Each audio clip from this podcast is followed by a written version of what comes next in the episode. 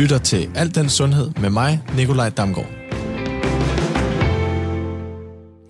Det er nemlig lige præcis det, du gør. Og i programmet her, Alt den Sundhed, der tager vi øh, fat ind, i, øh, inden for emnerne sundhed, kost, træning og selvfølgelig også den øh, mere mentale sundhed. Men vi vil også tage fat i de mere samfundsmæssige debatter og ting, der sker omkring os i dag.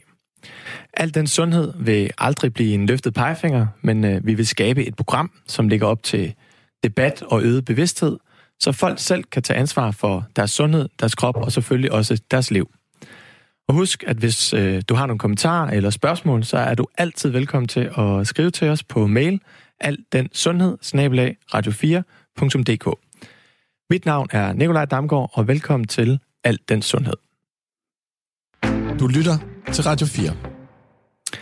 I dag skal vi snakke om noget, som er fuldstændig umuligt at undgå, og noget, som vi alle sammen er dagligt berørte af på den ene eller den anden måde.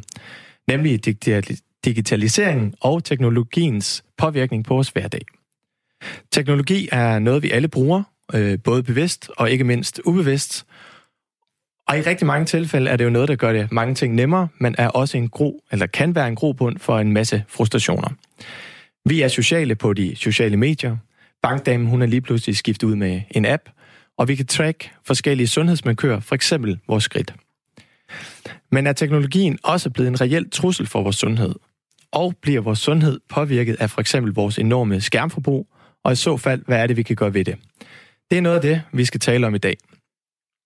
Og heldigvis, så er det ikke noget, jeg skal stå her og diskutere med mig selv, fordi med mig i studiet har jeg nemlig Iman Rashid, uddannet læge, foredragsholder og forfatterne, forfatter til bøgerne Sluk og Offline. Og der kommer en ny børnebog i morgen også, som handler om vores brug af teknologi i hverdagen.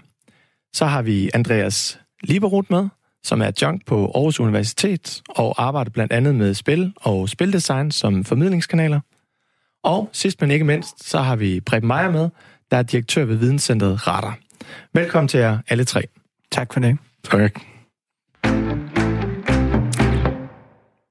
Det er jo stort set i alle sammenhæng, at jeg bruger min telefon, når jeg skal overføre nogle penge via banken. Jeg bruger rigtig meget de sociale medier, når jeg skal bruge det i forbindelse med mit arbejde, skri- skrive eller svare på nogle mails, hvis jeg skal være i kontakt med min læge, indkøb og ikke mindst af tracking af min sundhed. Preben, jeg kunne egentlig godt tænke mig at starte over ved dig. Kunne du sådan prøve at sætte nogle ord på, hvad er det her digitalisering? Det kan jeg godt. altså, den er lige lidt svær i den brede forstand, så jeg har lige snydt lidt med Wikipedia, der siger, at øh, digitalisering af processen at beskrive fænomener ved hjælp af tal i sin enkleste form 0 eller 1. Det er jo det, der ligger fundamentet under øh, computer. Hovedbestanddelen til digit er øh, latinsk, og det betyder, det betyder finger. det må være derfra, et tal kommer. det vi oplever i vores hverdag, det er jo sådan set øh, tre bølger af teknologi, der er alt øh, opslugende næsten, og derfor er det jo i alt. Den første er øh, computeren, som jo blev til smartphone, og det vi møder overalt i vores hverdag. Det næste er jo så internettet, der kommer til, øh, og som giver os en masse nye spændende muligheder. Og det tredje, der kommer lige om lidt, det er så kunstig intelligens, som vi måske kommer tilbage og når at få snakket en lille smule om. Men igennem de her tre bølger, der er øh, det i alt, hvad vi omgiver os med. Så det er digitalisering, og det er så den strakte finger, som vi har gang i her. Og hvad har det for, for betydning for vores samfund i dag? Vi kan ikke fungere uden. Så kort kan det siges. Ja. Og hvordan kommer det til udtryk? Ja, det er jo svært at finde ud af at parkere sin bil, eller hæve penge, eller øh, køre over for grønt, eller øh, øh, tage et tog, eller øh, altså, øh, jeg næsten gå i biografen, og alt. Du kan ikke få udbetalt penge for det offentlige, og så videre, og så videre, og så videre. Så øh, vi er i dag totalt gennemsyret og uundværligt digitale. Iman Rashid, det er altså tydeligt, at vores verden er digitaliseret, og at vores computer og telefoner er redskaber, som vi ikke vil kunne være. Mm. Men du mener alligevel, at det har taget en smule overhånd? Mm, jeg mener det jo ikke. Man skal bare kigge ud af vinduet og kigge på, hvordan verden ser ud. Øh, folk, der cykler rundt, mens de kigger på deres telefon. Øh, folk, der går over gaden, kigger på deres telefon. Øh, mennesker, der sidder og, og ikke kan lade være med at kigge på deres telefon. Og det er lidt den der sådan, udfordring. Er det i virkeligheden redskabet, der er blevet øh, vendt om øh, til, i stedet at begynder at gøre mennesker til redskaber? Øhm, den udfordring, jeg ser i alt det her, det er jo egentlig ikke det bevidste formålstyrede brug af teknologi, der netop giver os alle de muligheder, som Preben taler om. Øh, alt det, vi kan og gerne vil med teknologi. Det er jo det, der er det fantastiske øh, ved de muligheder, der ligger i det. Vi kunne ikke lave den her radio, hvis ikke der var teknologi til stede. Øh, udfordringer opstår, hvis du kigger på, på de forretningsmodeller, som nogle af de største og førende øh, toneangivende selskaber, de bruger, øh, hvor det jo netop er adfærdsregulerende øh, tech-brug, øh, der designes på den måde, øh, som øh, jeg tænker, vi også kommer til at høre lidt om senere, øh, i forhold til, at man kan øh, skabe vaner hos mennesker, som på mange måder tager, øh, overtager kontrollen over øh, det, de bruger deres tid og fokus og opmærksomhed på. Og det, det kan være skadeligt. Så det mener du, decideret er sundhedsskadeligt for os som mennesker og som samfund? Altså, øh, sundhedsskadeligt i den forstand, at hvis øh, vi udvikler nogle stærke vaner, der fortrænger andre vaner, så som at gå i seng, som jo også er en vane, for eksempel. Det er at sove, øh, det er øh, passe sine relationer til sine familiemedlemmer, eller sørge for at og, ja, se sig for i trafikken, det er jo også en vane. Øh, køre bil er en vane. Øh, hvis der så i stedet opstår en ny vane, hvor jeg kigger på min telefon, i stedet for at køre bilen, eller mens jeg kører bilen, så er det jo sundhedsskadeligt øh, og, og, og problematisk. Øh, og, og for mig at se, øh, er der i virkeligheden en endnu større ting på spil end, end sundhed øh, i det her. Det, for mig at se, er det jo menneskets fri vilje, der på mange måder øh, oplever en øh, trussel, øh, som, er, som er drevet af kommersielle årsager. Du skriver, eller jeg har hørt et, et interview omkring din bog Sluk, hvor du faktisk også siger, at al den her teknologi har været med til at gøre mennesket dummere. Hvad mener du med det? Jamen, øh, Jamen, det er at være dum, øh, kan man sige. Nu ved jeg jo tilfældigt, at Andreas sidder faktisk og skriver en bog om dumhed. øhm, men, men, men for mig at se, handler det en, et eller andet sted om, at det er vores bevidste øh, måde at være mennesker på, intelligens og så videre, det der med at være rationel og analytisk og, og forstå, hvad det er, man bruger sin verden eller sin, sin hjerne til, at simpelthen kunne analysere, bearbejde, bruge sin egen viden. Det er jo en del af mennesker, men den anden del af mennesker, det er jo den, der bare gør en masse ting, som føles rigtigt at gøre, og, og det vi jo fra forskellige studier ved, øh, blandt andet det her med, hvis man for eksempel googler meget, når der er ting, man ikke ved, så er der den vekselvirkning, der handler om, at man bliver bedre til begge dele, både til at google, men også til ikke at vide ting. Hvis man over tid dyrker den her, sådan så at hver gang jeg har følelsen af uvidenhed, så googler jeg, jamen så ved man over tid at selv ting, man godt er klar over, men som man bare skulle have tænkt efter, det kommer man til at google i stedet for, fordi det bliver en lettere vane, sådan så at grænsen hele tiden rykker sig ud fra den her vekselvirkning. Og det er jo populært sagt, at øh, jo dummere du bliver, øh, jo flere penge tjener Google, hvilket jo så er for mig at se en udfordring. Andreas, nu nævner Imran dig omkring det her med dumhed. Er du enig i... Uh, altså, ja, du vil skrive en bog omkring det i hvert fald. Det er rigtigt. Uh, er du enig i, at teknologien gør os dummere? Nej, jeg vil nærmere sige, at teknologien er en parasit på vores dumhed. Altså, at der har alle dage været idioter. Altså, det er ikke, fordi vores hjerner er blevet mindre, eller vi er blevet mindre veluddannede eller noget. Altså, hvis der er noget, forskning viser, så er det sådan set, at vi alle sammen globalt bliver klogere og klogere og klogere.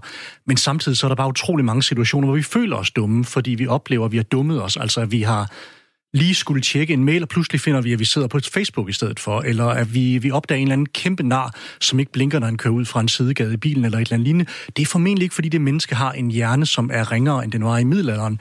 Det er den muligvis på grund af, eller den muligvis formentlig bedre på grund af kost og mm. alt muligt andet. Men til gengæld så er der bare en masse ting i vores miljø, som kan gøres dummere. Og der kan teknologi helt sikkert tænkes ind som en af de ting, som vi i hvert fald hele tiden bliver bombarderet med, og som der rammer os lige i, i øjnene, og derved, derved ind i ind i hjernen. Preben, du markerer. Jeg vil bare lige, øh, det er jo sådan, at vi bliver overvældet med en masse fantastiske informationer, og som du sagde, øh, så er øh, Facebook jo, øh, de er jo kommersielt interesseret i, at du hele tiden tjekker din telefon, jeg tror, vi gør i gennemsnit hver 12 minut. Der var en undersøgelse i London for nogle år siden, som viste, at du, øh, hvis du hele tiden bliver distraheret, det var sådan en undersøgelse om storrumskontor, så falder din gennemsnitlige IQ med 10, øh, med tallet 10 simpelthen, fordi du hele tiden er distraheret i alle mulige forskellige retninger. Så man kan godt sige, at en massiv påvirkning af ting udefra, som distraherer os, gør os sådan set i øjeblikket dummere. Jamen, jeg tror hellere, jeg vil beskrive det sådan, som jeg ser det, det er, at, at øhm, øh, diskrepansen, eller forskellen mellem det, som vi gerne vil, og det, som vi ender med at gøre, at den vokser. Og det kan man så sige er en form for dumhed, fordi hvis du er klog og intelligent og ved præcis, hvad du skal, men alligevel ender med at gøre noget andet, ja, det kan være dumhed, men det kan også bare være, at du faktisk ikke bruger den intelligens, du har, fordi du vender dig til at sætte den på pause, eller sætte den på hold, eller du vender dig til at gøre nogle andre ting i bestemte sammenhænge. Så den der øh, ubevidste del af dig, der jo ikke er særlig intelligent, men bare drevet af det, der føles godt, øh, som er let tilgængeligt. Altså den største del af mennesker, det er jo altså øh, langt størstedelen af mennesker, som bare er sådan nogle vanestyrede øh, øh, øh, øh væsener. Det er jo faktisk det, der er den store udfordring, for det er jo den del, der bliver bedre og bedre til at gøre det, der føles godt, og ikke at vi bliver øh, mindre uddannet, som Andreas også øh, rigtig påpeger. Nu snakker vi jo rigtig meget om det her emne i forhold til vores sundhed. Og, og hvis man sådan kigger på vores smartphones og alle de her ting, så er det jo også alle mulige, eller det giver os i hvert fald rigtig mange muligheder for at tracke inden for forskellige ting, øh, søvn, skridt osv. osv. Og det oplever jeg jo i hvert fald rigtig mange har, for, altså, for mange har det en positiv effekt. Det der med, at de kan lige se, okay, de er omkring 8.000 skridt, så går vi lige lidt ekstra for at komme op på 10.000 skridt. Så er det ikke også et lidt et dilemma for os, det her med, at vi skal bruge teknologien i forhold til sundheden? Øhm, jamen, der mener jeg også, at øh, der er en øh, kæmpe udfordring forbundet med at, at have øh, synlige, øh, målbare resultater, som vi skal huske tænke os frem til, for at sundhed bliver noget, som vi... Hov, tjek, jeg skal også huske at være sund, når det ikke er... Så, altså, det skal ikke lægge beslag på vores mentale ressourcer, at vi skal huske at være sunde. I stedet skal vi prøve at skabe nogle sunde vaner, som vi selv har valgt, som så over tid bliver lettere for os at afvikle, fordi det er en del af de processer, vi putter ind i vores liv. Altså menneskers liv er jo i virkeligheden kun de øh, processer, som vi lader påvirke os. Og der er den her proces, som vi øh, indgår i, når vi interagerer med vores telefon, jamen den, bliver jo kom, den kommer jo til at fylde ekstremt meget, men, men udfordringen opstår i det sekund, at det ikke er i vores interesse, at vi bruger tiden øh, på smartphone, men bare, eller på medier, eller på alt muligt andet, men bare har udviklet en eller anden form for øh, ydrestyret adfærd. Og det er jo det, som al forskning, øh, i, eller i hvert fald en stor del af de her tech-giganters øh, forretningsmodeller bygger på, nemlig at skabe vaner hos mennesker, som fjerner den fri vilje, så de bruger teknologi, fordi de ikke kan lade være. Yes. Øhm, og det, er jo, altså det, er jo, det giver jo rigtig, rigtig god mening. Øh, min kære kollega Louise Pilegaard, hun har været ude og interviewe en øh, søs øh, Bøjen, som er cirka, eller som er 44 år, og som øh, har skrevet ind til os, fordi hun har svært ved at finde rundt i det her og bruge de her mange digitale muligheder, så det ikke bliver for meget øh, for hende. Prøv lige at lytte med her. Jamen, det er jo fordi, man skal huske hver dag, så skal du næsten sætte tid af til, at du skal huske at ind og tjekke det her. Du skal huske at ind og tjekke det andet sted, og du skal huske, altså der er mange steder, du hele tiden skal huske at ind og tjekke, hvad der er kommet frem af beskeder, for at vide, hvad der egentlig skal ske, og for at du ikke selv bliver bonget for et eller andet. Øhm, og, og tit så har jeg jo stået for eksempel i børnehaven eller i skolen, shit, det har jeg ikke læst, og så mangler man et eller andet til sit barn. Og hvad gør det ved dig? Jamen det gør mig frustreret, det gør mig stresset, mine børn står og ked af det. Det gør, at man hele tiden skal sidde i den skærm, som man også bliver dunket i hovedet med, at, at man må ikke sidde så meget med skærmen, fordi alt det her negative lys, man får, øh, der påvirker hjernen negativt, og vi er fraværende, vi er ikke til stede for vores børn. Nej, det har vi ikke tid til, fordi vi skal hele tiden sidde på de her øh, forskellige øh, sider for at tjekke op på, hvad der egentlig skal ske. Så, så det, det, der er så meget selvmodsigelse i det hele, at, at, at vi er nødt til at skal sidde og tjekke op på alle de her ting, og samtidig så må vi ikke kigge så meget skærmene. Jeg synes, det er rigtig svært.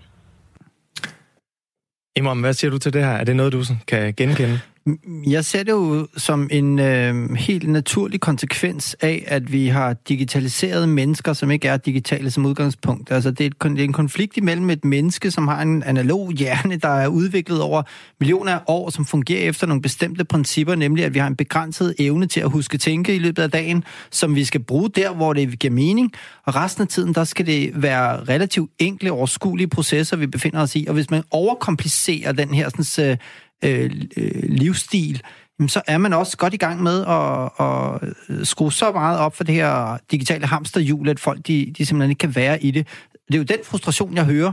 Øhm, selvfølgelig er der så også de her sådan, problematiske ting omkring, øh, at du, du ikke sover, måske på grund af det her skærmlys osv. Det er jo sådan nogle andre ting af det.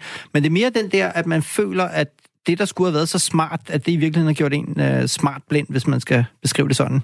Man, man kan du f- f- f- hvad hedder det, følge hende i det her med, at der er en, en, noget modsigelse i det? Ja, ja. Altså, der er jo en modsigelse i, at man på den ene side er nødt til at bruge et værktøj, og på den anden side, så føler man sig stresset, fordi man øh, får at vide, at det er usundt at bruge værktøjet. Men det er jo det, der er problemet ved det her. Det er jo både et værktøj, samtidig med, at det Las Vegas, du har i samme øh, øh, device. Og vi er bare ikke modne. Altså, vi har simpelthen fået smasket øh, øh, en digitalisering øh, ned over samfundet, uden at man har overvejet, om det overhovedet er en god idé. Hvor skal man bruge det? Hvor skal man ikke bruge det? Og så er det i virkeligheden bare et eksperiment, der foregår lige nu, som vi så ser øh, resultaterne af. Øh, og det er der, jeg ligesom for to år siden tænkte, jamen, hvorfor er der ikke nogen, der har overvejet, om det her det var en god idé eller ej? Og hvordan er det, man ligesom kan mindske menneskers øh, stressmængde? Det er jo ved at reducere det træk, der er på mentale ressourcer, som blandt andet finder sted, fordi der er altid adgang til og øh, swipe videre og klikke videre og så videre. Ikke? Og det er den udfordring, jeg mener. Fordi teknologien lever jo i princippet af mentale ressourcer, og vi er aldrig færdige med at bruge den, så det er klart, at hvis man mister kontrollen, så hører vi jo øh, konsekvenser som det, der bliver beskrevet her. Ja, og det er nemlig interessant, fordi igen, min kollega Louise Bilgaard spurgte mere ind til, til Søs Bøjen her, hvordan det får hende til at føle, og det har vi også et lille lydklip med her. Jamen, det gør mig det gør mig ked af det, det giver mig en dårlig samvittighed over, at jeg, jeg er bevidst om, at jeg ødelægger min egen krop, jeg forstyrrer min egen hjerne, og dermed også ødelægger min krop. Og dermed svigter jeg igen mine børn. Jeg er ikke til stede for mine børn på den måde, jeg jo så egentlig burde være. Jeg viser mine børn en forkert adfærd i forhold til, hvad der egentlig er naturligt for et menneske. Der hører vi det jo kort og godt. Hun bliver stresset og ked af det, og føler, at hun svigter sine børn. Men hun er bare et menneske, og det er der, jeg tror, at øh, vi står nu, at vi øh, har en, vi, vi begynder at blive bevidste om, at der er nogle ting, vi gør, som øhm, ikke harmonerer med det, vi godt kunne tænke os. Og det er lige præcis der, jeg tror, at vi har brug for, at forskningen begynder at kunne hjælpe os med, hvordan vi ligesom kan navigere hensigtsmæssigt i det. Øhm, og, og, og der er vi bare ikke endnu, men skaden, eller de her udfordringer, som mm. der er, de, de finder sted alle steder i samfundet. Øhm, og, og netop fordi, at man ikke har, har faret med lempe, men i stedet bare øh, tvangsdigitaliseret hele samfundet, fordi at det virkede som en god idé. Øhm, så, så derfor øh, mener jeg jo, at man bør prøve at få lidt mere bevidsthed op i samfundet omkring, hvad det er, der foregår, og hvad vi egentlig godt kunne tænke os, der skulle ske. Til dig, der lige er kommet med, så lytter du til Alt den Sundhed med mig, Nikolaj Damgaard, hvor vi snakker om, hvordan digitaliseringen påvirker vores sundhed. Og jeg har tre fornemme gæster med i dag. Jeg har Iman Racit, lægeforedragsholder og forfatter. Så har jeg Andreas Liverud med, adjunct på Aarhus Universitet, og Preben Meier, direktør ved Videnskabscenteret Radar. Og øhm, nu vil jeg gerne kaste lidt over til dig, Andreas. Mm. Øhm, du er jo ikke helt enig med alt, hvad Imran siger i, at teknologien er ved at tage styringen. Eller hvordan? Nej, altså der er helt klart ting, jeg sagtens skal genkende, fordi det er jo de samme, den samme virkelighed, vi lever i, de samme mennesker, vi møder i, i hverdagen, og de samme frustrationer, både jeg og Imran og de fleste og lytteren her synes, vi hørte lige før, øhm, oplever altså, at teknologien den er overalt, og den, den har en evne til at masse sig ind i vores liv. Nogle gange, når vi gerne vil det, og også nogle gange, når vi synes, det er irriterende. Mm. Øhm, så på, på den side er jeg sådan set enig nok i, at vi er helt klart i gang med et eller andet stort, sådan lidt kaosagtigt eksperiment, som er ved at ske, hvor vi i hvert fald er ved at skulle finde ud af, hvordan vi lever med en teknologisk verden, der ser sådan her ud. Men der, hvor jeg så, altså der er min faglighed også anderledes, ikke? Imran er læge, og jeg kommer fra sådan en socialpsykologisk baggrund, og jeg tænker meget mere, at det er et socialt problem eller en social udfordring, og måske en kulturel irritation, vi er udsat for, mere end det egentlig nødvendigvis er en sundhedsfare. Øhm, og det er sådan en, det, der er nogle sandheder med modifikationer der, fordi at på den ene side, så ved vi, det er sådan virkelig gammelkendt visdom, at øhm, det der med at sidde for meget stille, det er jo usundt. Altså helt det med det kardiovaskulære helbred, vi skal bevæge os en vis mængde tid om dagen, vi skal også have pulsen op nogle gange om dagen osv., jo mere tid man har med stillesiddende adfærd, altså om det er en fjernsyn, fjernsynsskærm eller en gamerstol eller et eller andet lignende, jo usundere plejer folk at være på sådan nogle meget klassiske, forrørt så ordentligt, for spist ordentligt osv. osv. osv. parametre. Men det er der sådan set ikke noget vanvittigt nyt i, og det er tit meget, meget styret for eksempel af hvilken social baggrund man kommer fra. Altså med sådan forskernørdede briller, så kan man se, hvis man statistisk kontrollerer for sådan noget virkelig klassisk noget, som hvilken social klasse man kommer fra, fra, så forsvinder effekterne meget tit, fordi det i virkeligheden meget er sådan et, et lavstatusfænomen at have fjerneren kørende hele tiden og fodre sine børn ved, ved fjernsynsskærmen og sådan nogle ting. Hvorimod vi har sådan en bred, panikket, bekymret middelklasse, som virkelig er bevidst om det her, som nærmest, tror jeg, er ved at stresse sig selv ihjel delvis på grund af den her samfundsdiskussion, vi har om, hvor meget vi skal skamme os og passe på med de der skærme, som vi jo altså ikke rigtig kan komme udenom, fordi vi er som nation nærmest verdensmestre i digitalisering. Men Imam, jeg ved også, at noget af det, du sådan, kan du se som et problem, det er, det, hvis vi for eksempel giver vores børn en iPad, så er det den her behovsbelønning, som de egentlig, altså de får en, en, en belønning, en dopamin, uden at skal yde noget. Altså, man kan, det, det er jo egentlig ret enkelt. Øh, hvis du sætter en slikskål foran børn, øh, så vil de jo hakke til den, fordi den smager godt, øh, fordi de har nogle vaner omkring, at ting, der føles godt, jamen det har man lyst til at gøre igen, og det er jo ikke et bevidst valg, det er et mere øh, vanestyret, øh, fø- det føles godt, lad mig gøre det igen. Det er jo en lidt mere primitiv del af deres hjerne, der er i spil der, og det er jo den hjerne, børn har. Det er en, der er mere primitiv, mere irrationel, mere lyststyret og mere impulsiv. Øhm, hvilket jo nok er grunden til, at de fleste forældre øh, hyppigst bruger ordet nej i opdragelsen af børn. Ikke? Fordi det er jo sjældent, at man siger til børn, prøv lige det her slik, det smager godt, det kan være, du kan lide det. Ikke? Nej, det er et spørgsmål om, at man begrænser det til fredagsslik, og øh, kom nu, vi skal ud af Tivoli igen. Og man, altså alle de her ting, der handler om at hjælpe børn med at navigere hensigtsmæssigt i forhold til konflikten mellem pligter og lyster. Øhm, udfordringen bliver selvfølgelig bare, og det er ikke alle skærme til alle tidspunkter, men det er jo det her med, at øh, man øh, for eksempel overlader barnet øh, til ejpasning, som jeg nogle gange kalder det med, hmm. at man for at få fred selv siger, her, værsgo, så kører du bare ud af, uden egentlig at sætte sig ind i, hvad det er. Fordi på mange måder er tech-brug jo også en form for åndelig fede, og den vekselvirkning, der finder sted, øh, det er egentlig bare den, jeg er mere fortæller for, at vi er lidt mere kriti- kritiske omkring, at det ikke er ligegyldigt. Altså, børnene er jo ikke klædt på til selv at kunne træffe velovervejet, fornuftige, langsigtede øh, konsekvensvalg. Øhm, og derfor, og det er jo også det, som WHO's øh, og, og den amerikanske børnelægeorganisation og altså alle de her store organisationer, faglige organisationer rundt omkring, øh, de peger jo netop på, at man er nødt til som forældre at sætte sig ind i, hvad er det egentlig, dit barn bruger tid på. Og det er sådan set ligegyldigt, om det er ude i, i, i trafikken, eller om det er mad, man spiser. Du er nødt til at tage vare på den vekselvirkning, der finder sted, for det er dit ansvar. Og det er klart, at hvis man sidder i de, nogle af de her endeløse loops af spil, hvor det bare kører der ud af, uden at øh, barnet oplever behov for selvregulering, men at det først er, når mor og far skræder og råbt 8. gang og hiver den ud af hænderne på børnene, at det kun er der, man kan bremse den her. Men så er det jo gået lidt for stærkt. Og der er man nødt til at arbejde med den her sådan, selvregulering, fordi vi ved jo fra alle mulige studier, at behovskontrol er jo en virkelig enormt vigtig forudsætning for at du kan lære at, at komme ud af den der lyststyrede øh, hjerne, og i stedet begynde at blive en lidt mere rationel, lidt mere fornuftig, lidt mere læringsparat hjerne, som, som, som øh, vi har brug for. At, øh, det er jo forskellen på børn og voksne, at vi kan reflektere, mm. mens børn er reaktioner, om man vil. Og, og de her studier, du henviser til, det er også dem, der viser, at så, hvis børn er i stand til at ja. ligesom styre det, så klarer de sig bedre, når de, når de bliver ældre. Ikke? Men for 20 år siden, var det så ikke bare fjernsyn, vi var afhængige af der? Jamen, forskellen, som jeg ser det, er jo, at øh, de her øh, firmaer, som øh, jo styrer verden i dag, på mange måder, det er de fem mest værdifulde selskaber, er jo tech-selskaber, og det er ikke tilfældigt. De har jo formået at bruge øh, adfærdsdesign, altså hvordan du former øh, menneskelig adfærd gennem øh, følelsespåvirkning, øh, sådan så at det på mange måder ligesom bliver let tilgængeligt, relevant at gøre, og så er der de, de her overraskelseselementer. Alle de her, sådan, øh, nu er der kommet et, et, et pling, og så klikker du, så går du ind og ser, ej, det er spændende, og så kan du bare blive hængende der, altså for evigt nærmest. Ikke? Det er ligesom en enarmet 20 knæk, der bare fortsætter. Det er mange af de mekanismer, som i princippet bare endte i lommen på os, øh, og så er det ikke bare en tilfældig præmie, så er det lige pludselig, er der nogen, der har set mig.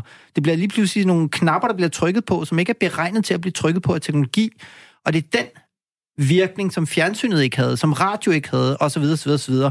Øhm, så, så jeg tænker jo bare, altså, øh, for, du kan, du kan, også det med, at tv kan være en social oplevelse, det kan spil også. Problemet er bare, når det ikke bliver det. Når det bare bliver en mig alene i en digital karusel, der, der, der kører rundt med mig. Øh, det, er den, det er den forskel, vi skal gøre digitalisering til en social oplevelse, hvor børn får hjælp til at forstå den verden, de er i, for det, det gør de ikke i dag. Og det er der problemet, tror jeg, for mange vedkommende er. Der er så godt øh, uh, tænke mig at kaste over til, til dig. Altså, Imram er jo lidt inde på, at, at vi skal være meget opmærksom på, at vi ikke, uh, og især vores børn ikke tager skade af det her. Du øh, udvikler jo spil og sådan nogle ting. Er det noget, I er opmærksom på? Ja, det gør jeg egentlig ikke. Det er noget gammelt CV, du har siddet ah, liggende der. Okay. øh, men hvad hedder det? Du har gjort så. Jeg har gjort det, og ja. det, det er faktisk også noget af det, som, øh, som jeg nogle gange trækker ind i sådan nogle samtaler her og siger, jeg har set rigtig mange data fra sådan faktisk ret store, velfinansierede danske forsøg på at lave spil, og i mange tilfælde så fejler de grueligt, fordi det er ikke sådan en autom... Man kan ikke bare lære lidt adfærdsdesign på aftenskole og så lave et eller andet Facebook-agtigt. Altså, det er sgu ikke sådan, det virker. Og nogle gange tror jeg også, at vi virkelig overvurderer den der teknologimafia i, hvad hedder det, i Silicon Valley, og deres sådan hypnoseevner til bare bare fanger sig frit til at tage vores fri vilje fra os fordi at de er rigtig gode til at fortælle den historie selv, og vi er også rigtig gode til at fortælle hinanden, at det, det er uhyggeligt, men i realiteten så er der sådan to ting, som taler imod det. Det ene, det er, at langt de fleste sådan apps og den slags, som kommer derud, der kan man se, at mange mennesker har lyst til at prøve det. Det gælder jo også alle de der sundhedsapps. Det er sådan det, er det store problem med dem. Folk tænker, ja, det bliver fedt, og så to dage senere har de glemt det, fordi de enten følte sig skamfulde over, at de ikke kunne leve op til de mål, der var blevet sat, eller, eller synes, det var kedeligt, eller et eller andet. Så rigtig, rigtig, rigtig meget teknologi fejler i at gribe os psykologisk. Og det er altså i hvert fald ikke al teknologi, der kan det der stunt. Den anden side, som så er vigtig i den her sammenhæng, det er, når vi for eksempel taler om WHO, som jeg også arbejder sammen med, og hvad hedder det, den engelske børnelægeforening og den amerikanske børnelægeforening, som alle sammen har været ude og komme med anbefalinger, så har de, øh, når de har forholdt sig til evidens, sagt, der er faktisk ikke evidens for at sige, at noget af det her egentlig skulle være skadeligt i sig selv. Altså det er ikke, fordi skærmen sådan set skulle gøre, at børn får dårligere sociale færdigheder, eller mister den der viljestyrke, som den der lidt bedagede skumfidustest, som øvrigt er blevet fuldstændig modbevist. Det er gammel forskning, det holder ikke rigtig længere. Hvad hedder det? Men, øh, men det, som de i stedet for har sagt, altså, det er, vi ved, hvad der er nødvendigt for at leve sundt. Det ved vi i hvert fald som sundhedsfaglige. Så det, vi skal huske, det er lige præcis at gøre plads til det på en eller anden måde. Altså have, dels at have en bevidsthed om, hvad skal der til for, at man lever sundt, men også at sige, i det begrænsede antal timer, som børn nu har at leve med i det daglige, hvordan pokker sørger vi så for, at der stadigvæk er tid til at komme ud og klatre i træer og køre på cykel og alt det der. Og der tror jeg altså, at det ikke handler så meget om iPad'en i sig selv nødvendigvis, som det også handler om, at forældre i vores tid er blevet meget, meget, meget bekymrede. Altså man kan simpelthen se en bevægelse fra, at børn måtte rende rundt og lege ude i kvarteret med deres søskende, og der var sådan meget mere det, man hvad hedder, kalder roaming range, altså børn bare fik lov til frit at bevæge sig. Og med tiden dels på grund af flere biler og sådan noget, men også på grund af sådan en bekymring over alle mulige fjollede ting som børnelokker og sådan noget, som stort set ikke sker, så er forældre blevet meget beskyttende over for deres børn. Mm. Vi er nødt til at holde dem inden dør, hvor vi kan se dem. Hvordan klarer vi den? Jamen det gør vi enten ved at have kvalitetstid med dem, det kan vi ikke altid, det ved vi alle sammen godt, eller ved at anbringe dem et eller andet sted, hvor de forholder sig i ro, eller være med at gå ud på de der farlige gader og så videre. Så jeg har virkelig lyst til på den ene side at sige, jo jo, klart vi skal tænke over at få rørt os, men vi skal også faktisk tænke over lige præcis at give børnene lejlighederne til at prøve alle de der ting, mm. som gør, at vi kan få opbygget den der viljestyrke og få noget robusthed og alt det der, som kommer af et helt normalt liv med nogle skrabede knæ og sociale fællesskaber og alt det. Preben, du står og nikker. Har du en kommentar til det? Jamen, øh, dels, jeg tror, vi alle sammen er enige øh, her. Øh, det, der sker, det er jo sådan set bare, der er kommet noget nyt, som øh, nu altså er i lommen og er ufattelig interessant, og en industri, der som alle andre industrier før det. I sin tid så på fjernsyn, så stod der stay tuned, og så lige om et øjeblik kommer det og det og så videre, så du bliver hængende, ikke? Og nu har vi bare noget, der er lækker, der er i lommen, og hele tiden er spændende. Det skal vi jo dels vende os til, og så skal vi, som du siger, Andreas, altså vi skal jo bare altså, øh, vende os til at opføre os normalt, også i forhold til det nye. Det skal finde en naturlig rolle i vores liv fremover, og vi skal have tid til at fjolle rundt og gå ud og nyde naturen og alt muligt andet godt. Så det er på vej igennem et forløb, hvor det ender med at antage en mere naturlig rolle. Øh, vi kommer måske tilbage til lidt omkring, hvad der sker i næste fasen, fordi der er både muligheder og udfordringer i den.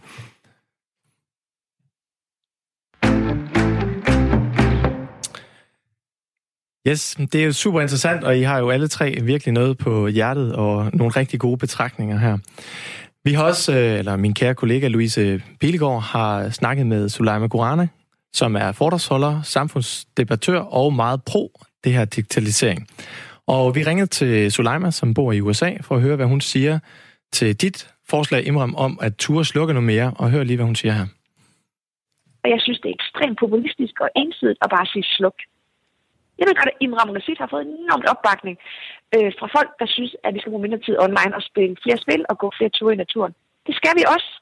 Men vi skal have en forståelse af og en respekt for, at verden er altså digital. Imram, skal vi ikke bare erkende, at verden er digital? Jamen, øh, det er verden jo ikke. Verden er jo mennesker. Det er jo kød og blod. Altså, der kommer jo ikke nogen øh, USB-stik. Øh, børn bliver jo ikke født med USB-stik længere. Og jeg tror også, øh, apropos populisme, altså, jeg tror bare, at det handler jo et eller andet sted om, at øh, mit udgangspunkt, det er jo de tusindvis af patienter, jeg har mødt øh, igennem øh, årene øh, i alle mulige øh, aspekter af deres liv, alle mulige øh, hvor de er skrøbelige, hvor de har brug for hjælp, hvor de er stærke, hvor de er svage. Altså det er hele det der spænd, spændviden i menneskelig øh, empowerment, altså det, man kan gøre selv. Og der tror jeg, at øh, den store udfordring i alt det her, det er, at vi faktisk ikke så stærke og så øh, indre styret, som vi tror, vi er. Øhm, og, og det, der sker, når man øh, bliver udsat for den her enorme øh, påvirkning igennem teknologi, øh, og igennem, ikke bare, og det er fuldstændig rigtigt, som Andreas siger, det samfundet generelt er jo blevet øh, skruet op i et accelererende samfund, hvor man samtidig har beklædt alt muligt med teflon, sådan så at du sådan set netop med bankdamen, det behøver du ikke engang, der kan du bare øh, få en app, ikke? Øh, altså, du møder ikke andre mennesker på samme måde, som du har gjort før. Og der kommer bare en udfordring, fordi vi er bygget til, øh, til, til nære, dybe relationer, som det, der giver mennesker livskvalitet øh, fra, det ved man jo fra verdens længste studie livskvalitet, at det ikke antallet af Facebook-venner og alt muligt andet.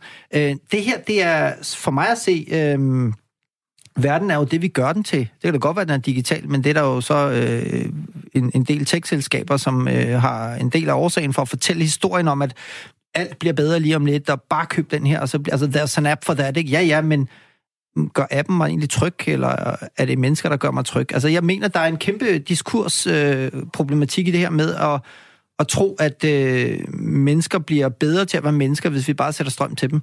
Øhm, så, så for mig at se, er, det, er der behov for en, en parallel humaniseringsstrategi, hvor vi kigger på helt konkret, hvad gør alle de her nye teknologiske øh, udviklingsmuligheder ved menneskers øh, mulighed for at være mennesker, få skrabet knæ eller med andre mennesker i den virkelige verden? Altså, hvad, hvordan påvirker de her ting hinanden? Det er jo en vekselvirkning. Det hjælper ikke at sige, at verden er digital, for det er den jo ikke. Altså, hvis jeg er ked af det, så skal jeg jo ikke bruge en app, så skal jeg finde en, der snakker med om det, ikke? Er det derfor, du blandt andet stiller det spørgsmål i din bog, om vi er fejlkastet til det 21. århundrede? Men det er vi. Det er vi jo. Altså, vi, vi, vi, det er jo, vi er jo udviklet øh, rent evolutionsmæssigt over de ting, øh, ud fra de ting, som er sket omkring os, der øgede vores chance for overlevelse til at starte med. Så er vi gode til at reagere på øh, reflekser og instinkter og impulser og alt det der. Så bliver vi bedre til at socialisere, fordi at det at indgå i relationer med andre mennesker og hjælpes ad med at overleve, men det gav bedre mening, og derfor begyndte vi at føle og, og indgå i, i, kunne passe på hinanden, empati og den slags ting. Og til sidst er vi blevet gode til at reflektere og tænke langsigtet. Det, der er sket nu, er jo, at vi så Øh, er ved at ryge tilbage, som jeg ser det, og blevet bedre til at reagere. Det er også, altså prøv, den, det bedste eksempel på, at vi er ved at blive øhm, gå den modsatte vej, det er jo Donald Trump. Altså, det er jo ikke et rationelt valg, at han bliver præsident. Det må være udslag for, at du har ekstremt mange emotionelt styrede, irrationelle mennesker, der går ind og handler på følelser. Og det mener jeg er en øh, afvikling i stedet for en udvikling. Så at vi er fejlkastet. Øh, Suleima har en kommentar til det, som vi lige prøver at lytte med her også. Nej, nej. Vi er i gang med at adapte os til en digital verden, der kræver, at vi skal håndtere og sortere langt flere informationer i sekundet. Det kan vi ikke stoppe for. Altså, kig på en film fra 1930 og se, hvordan den er klippet. Den er så langsom, at du falder i søvn, inden du kommer til scene nummer tre. Kig på en tegnefilm i dag, se, hvordan den er klippet. Den er tilpasset måden, vi som mennesker øh, ændrer os og tænker og, og evnen til at observere viden hurtigt. Suleima her, hun mener, at vi skal tilpasse ja. os og blive hurtigere til at optage viden Ja, Suleima burde kigge på stressproblematikkerne, der findes rundt omkring. Selv statistikkerne peger på, at stress går i en retning, at øh, menneskers psykiske trivsel, den er i frit fald øh, mange steder. Øh, og i øvrigt, så er det jo også, som jeg ser det, altså ikke et udslag for øh, faglig belæg. Altså hvis Suleima går ind og kigger på øhm, menneskers evne til at tilpasse sig og til at optage den informationsmængde, vi får. Vi har en arbejdsudkommelse, der kan rumme 4-5 stykker information. Der må Andreas rette mig, hvis jeg tager fejl i det. Øhm, men Han vi har jo bare en båndbredde, som er så ekstremt snæver i forhold til at kapere den gigantiske mængde information, vi har smidt i nakken. Så det der, altså det er svært at, at forsvare sig over for en, der synes, jeg er populistisk, når, når der kommer sådan et uh, singularity-sponsoreret uh, udtryk, lyder det lidt som om, uh, at... Og nu ved jeg jo også godt, altså hun tjener jo enormt mange penge også på sine IT-drevne virksomheder, så jeg kan da godt forstå, at hun sidder i Silicon Valley og er enormt benovet og alt det, der blinker rundt om hende, men, men for mig at se, jeg er egentlig bare mest af alt optaget i, at mennesker, de... Uh, altså, jeg, jeg bygger det jo på de på min speciale uddannelse. Det, den trækker jeg ikke lige ned i en automat, desværre. Andreas, Øh, Jamen altså, jeg er også bare nødt til at trække den tilbage til videnskaben og til at sige, hvad ved vi så indtil videre? Fordi mm. at der er faktisk der er sket voldsomt meget i løbet af de sidste rimelig få år. Altså, og jeg, jeg tror nemlig, at det er rigtigt, at vi er ved at finde ud af det her. Altså, det er noget, som er kommet bag på os som samfund og som individer. Wow, det kan virkelig gribe os. Og så er vi ved at, og både forskerne kommer og siger, okay, vi tjekker lige, hvor galt er det egentlig, og mennesker siger, okay, jeg kan egentlig godt se, at jeg er måske lige nødt til at, at arbejde med mine vaner og min måde at gøre det her på, når jeg er sammen med mine børn og så videre. Men jo bedre forskning der kommer, jo tydeligere kan vi altså også se, at de effekter, altså de korrelationer, der er imellem teknologibrug og sådan noget som mental trivsel, angst og stress og alt den slags, er faktisk ikke ret store. Altså det er alle mulige andre ting, som står for de store effektstørrelser i det der sundhedsbillede. Hvad kunne det, det være, for eksempel? Jamen, sådan noget som, øh, som hvorvidt man får, får spist morgenmad, er noget, som faktisk fylder en del mere. Og det er sådan en basal ting, man vil sige, det er jo for det meste et udtryk for, hvad det er for et familieliv, man har, hvor meget tid har man til hinanden, hvor meget sørger man for hinanden, og er der jo et ressourcer i hjemmet. Ikke? Så det er ikke for at sige, det er ubetydeligt, men det er mere for at sige, og, og slet ikke for at komme ud sådan noget whataboutism, hvor man siger, se, se på krig, det er farligere end skærme. Ja, selvfølgelig er krig er farligere end skærme, men kigger vi på de studier, som helt bevidst prøver på at finde ud af, bliver vi mere ængstlige, bliver vi mere stresset osv., af skærmene, så tyder det i hvert fald på, at relationen er mere kompleks, end jeg bliver bombarderet med rigtig meget skærm, og derfor bliver jeg stresset. Altså der er helt klart noget meget mere kompliceret på spil i den virkelighed, vi lever i, og noget af det er formentlig meget mere gammelt end smartphones opfindelse. Imran, helt ja, kort. familieliv taler du om som en mulig øh, forklaring, og det er helt klart, men hvad er det, et familieliv består af? Det består jo af, at du netop har evnen til at relatere til andre mennesker, at du giver tid, plads, rum, skaber ro, rammer, ritualer, alt det, der ligesom øh, gør, at man sætter aftryk i hinanden. Og der tror jeg for rigtig mange vedkommende, at de kan genkende det her mønster med, at man bliver rigtig, man er blevet rigtig god til at være sammen hver for sig. Altså, og det gælder jo både børn, men i høj grad også deres voksne. Øh, for hvem er det, der opdrager øh, de voksne, hvis de mister evnen til at give børnene opmærksomhed? Ikke? Altså, jeg, jeg tror, at øh, øh, meget af den forskning, der kommer nu, øh, der er jo ikke nogen langtidsstudier, der sådan for alvor kan pege på øh, altså kontrollerede øh, kliniske studier, hvor her er der en gruppe uden smartphones, og her er der en gruppe med smartphones. Lad os se, hvad forskellen er, for der findes ikke mennesker uden smartphones i dag. Øh, men jeg tænker egentlig, den måde jeg tænker øh, øh, øh, forskning på burde øh, tage udgangspunkt i. Men det er jo, hvad har, hvad har mennesker brug for? De har brug for at sove. Okay, er der noget, der tror søvnen? Ja, der er i høj grad. Altså, jeg så nogle studier sidste år for dan- danske unge, hvor 60 procent af, af de unge øh, sover for sent, kommer for sent i seng osv. Øh, og så videre, så videre. Så der er altså en masse vaner, der er i gang med at blive udkonkurreret, som jeg ser det. Øh, og ellers så kan mennesker jo også bare mærke på deres egen krop, hvordan de egentlig har det i forhold til det, den tech-brug. Vi har snakket med Sulaima igen, som ikke mener, at den her teknologi er hverken ond eller farlig. Og så har hun også lige en anden pointe. Prøv at med her. Teknologien har da ikke overtaget vores verden. Du kan da bare slukke din mobiltelefon og gå ud i den rigtige verden, hvis du har lyst til det. Men det er da rigtigt nok, at hvis du er træt af at se på andre sidder ned og har det morsomt og ser en YouTube-film og lader sig underholde, mens de sidder i metroen, hvis det provokerer dig, at folk ikke sidder og glor ned i en avis eller bare stiver i luften. Hvis du har lyst til at leve i den analoge verden, kan du stadigvæk gøre det. Jeg siger bare, at den digitale verden er hverken ond eller farlig. Imam, er det ikke et øh, frit valg? Kan jeg ikke bare vælge at slukke min telefon, hvis jeg ikke gider at blive øh, bombarderet yeah. med alle de her ting? Så jeg tror bare, at øh, ud fra den øh, faglighed omkring øh, menneskers øh, frie vilje, der findes øh, de mest fremherskende teorier omkring menneskers bevidsthed, øh, gør, handler jo om, at øh, vi har langt mindre af den her frie vilje, og langt mere af de vaner, der udvikles, øh, som styrer vores hverdag. Øhm, så det er da fint, hvis, øh, hvis øh, jeres samfundsdebattør her synes, at, øh, at det kan man da bare gøre. Men der er immer væk øh, en masse diskussioner rundt omkring i samfundet, men også på verdensplan, øh, hvor man øh, jo blandt andet øh, har øh, Facebook om at skrue ned for deres algoritmer, og øh, den, altså hele Cambridge Analytica-skandalen handlede jo også om, hvordan man brugte øh, data om mennesker til at påvirke deres øh, adfærd i forhold til Brexit og Donald Trump. Så altså, der foregår enormt meget, og, og, og den her overvågningskapitalismen, øh, den bog, som øh, Susanna øh, Suboff har, har skrevet, altså det peger bare en helt, helt anden retning end det her øh, lidt tyndbindede argument i mine ører. Men er det fordi, vi altså, decideret bliver afhængige af det? Ligesom vi er afhængige af cigaretter eller kaffe? Det eller troede noget? jeg øh, i starten, at det, for mig var det mindet det om den form for afhængighed, som jeg så hos patienter med rygning og alkohol og alle de her forskellige ting. Men blandt andet i dialog med øh, Andreas over de senere år, jamen der har jeg også øh, fået ændret det op, den opfattelse. Jeg taler ikke om, at det er dopamin styret længere. Det jeg taler om, det er, at vi udvikler nogle adfærdsmønstre, nogle vaner, Øh, og det eneste og det rigtige modsvar i forhold til øh, den påvirkning, som teknologien har, er også der at ændre, at få evnen til at kunne skabe vores egne vaner, øh, hvilket er omdrejningspunktet for den bog, jeg blev færdig med i går, øh, der hedder Sunde Vaner skabt med vilje, og som kommer her 1. januar. Grundlæggende, fordi det er det, jeg tror, der er modtrækket. Og det at kunne skabe vaner, de processer, vi putter mennesker i, skal være nogen, der bygger os op, som vi har indflydelse på, og som vi gør af et formål, der er større end os selv. Det er jo opskriften på det danske samfund. Så, så det er der, jeg tror, vi skal eksportere det, vi kan til resten af verden, i stedet for at importere deres øh, overvågningskapitalisme eller overvågningskommunisme, hvis vi tager den kinesiske model. Og til de nye lyttere, der måske er kommet med, kan jeg fortælle, at vi i alt den sundhed i dag snakker om øh, digitaliseringens betydning for vores sundhed og hele vores samfund.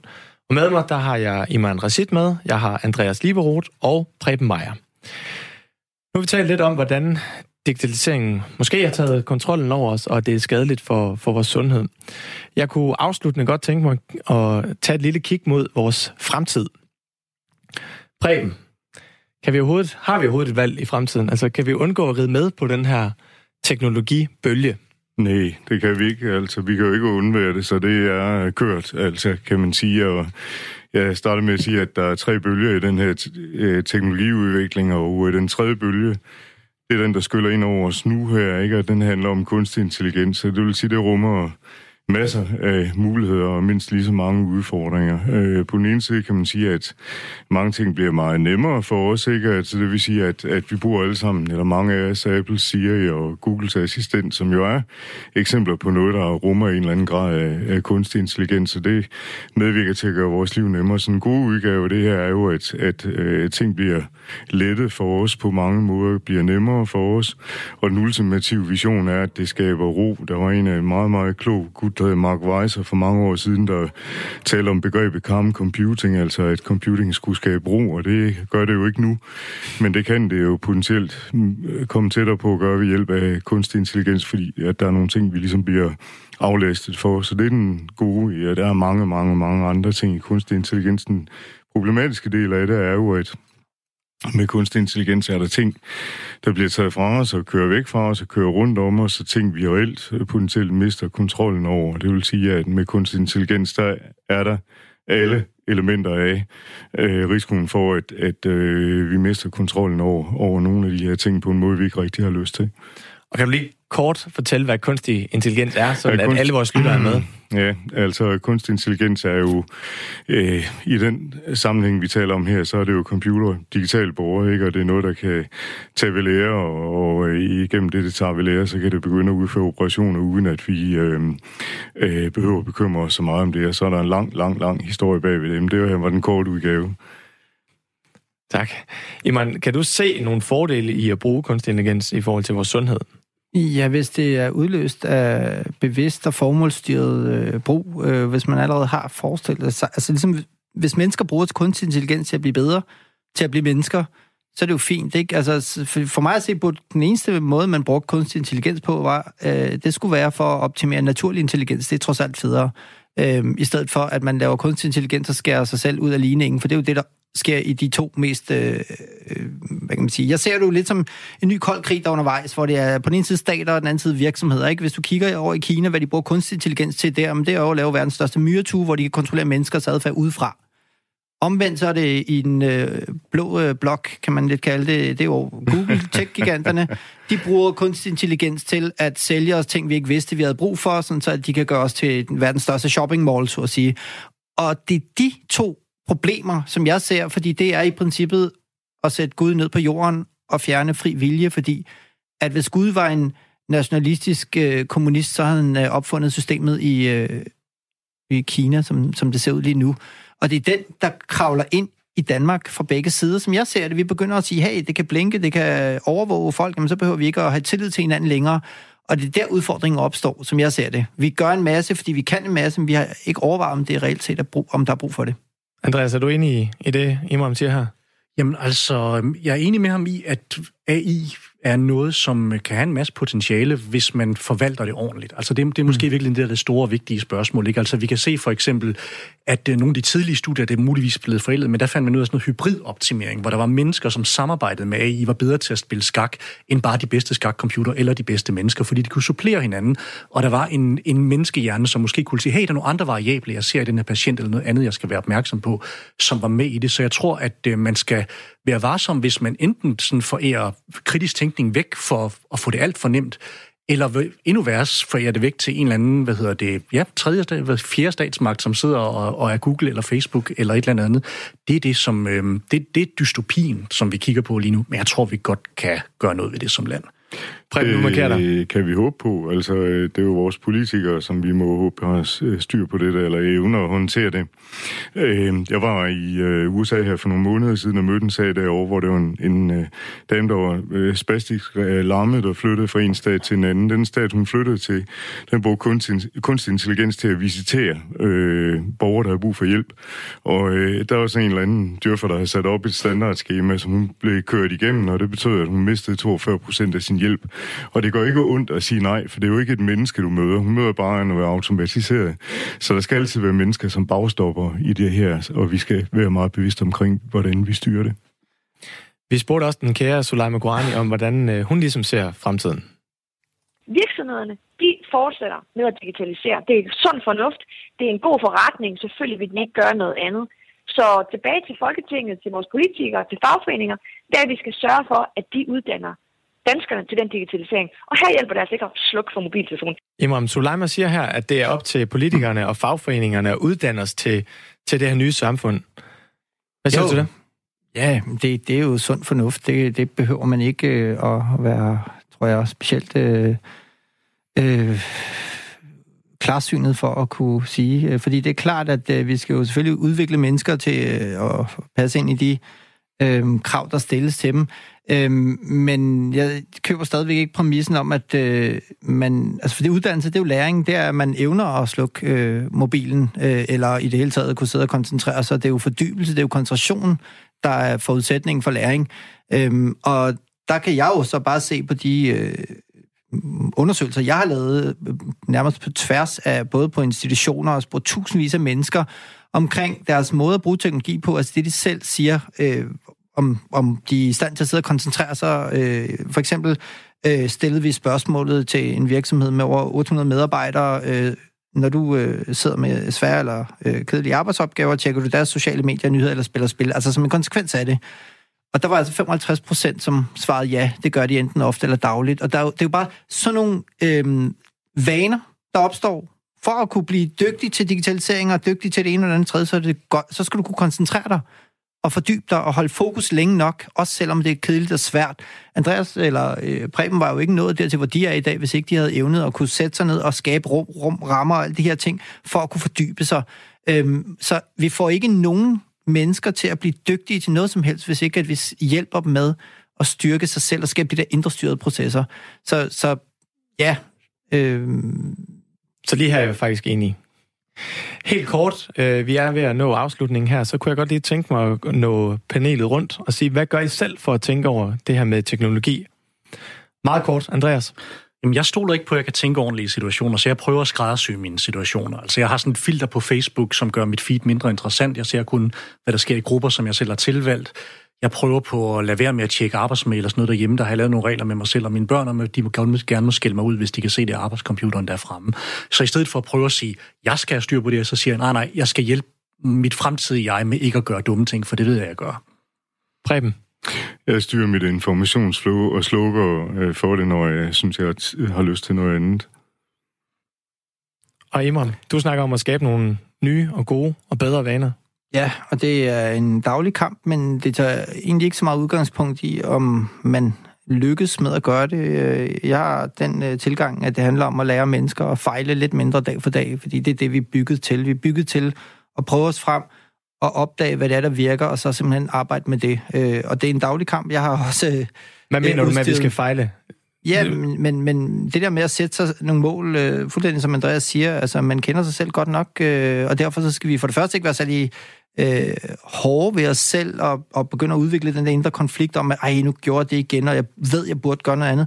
Vi er i stedet nødt til at stille og roligt arbejde med den her vaneændring, der handler om at forstå sin motivation, hvorfor, gerne, hvorfor man gerne vil ændre sine vaner, og så begynde stille og roligt små skridt, flytte sig selv, og bagefter hjælpe sig selv, styre konteksten, skabe ro, rum, rammer, ritualer, alle de der ting, og så hjælpe sig selv med at holde sig selv på kursen ved for eksempel øh, de mennesker, der er omkring en. Øh, jeg har også givet mine børn et vetokort, øh, hvor de indimellem, øh, og deres vetokort er desværre bare øh, min øh, bog, øh, som nogle gange sniger sig ind i synsfeltet, for det ikke dig, der har skrevet den her bog. Men helt kort, er du, er du øh, bekymret for dine børns fremtid? Jeg er ikke bekymret, fordi jeg synes, jeg, jeg ved nu, hvad det handler om. Det handler om for mig at sørge for at gøre mine børn bevidste nok til selv at kunne skabe deres egne vaner, og i det sekund, jeg lykkedes med det, øh, og kan opdage den der bevidsthed og ref- refleksive og kritiske tænkning, så har jeg gjort det bedste, jeg kan for mine børn. Så skal de nok selv skabe deres egen fremtid. Fantastisk. Det har virkelig været en fornøjelse at have jer tre gæster her med her i øh, studiet i dag. Vi har talt om hele det her med digitaliseringen og teknologien, og hvad det er for nogle udfordringer, men også hvad det er for nogle muligheder, det ligesom kan give os i fremtiden. Tak fordi I har været med, Imam Rashid, Andreas Liberoth og dig, Preben Meier. Og tak til dig, lytter, fordi du lyttede med, og husk, at du er meget velkommen til at skrive til os på alt den sundhed, radio4.dk. Og vi er tilbage næste mandag kl. 12.10. Tak for i dag.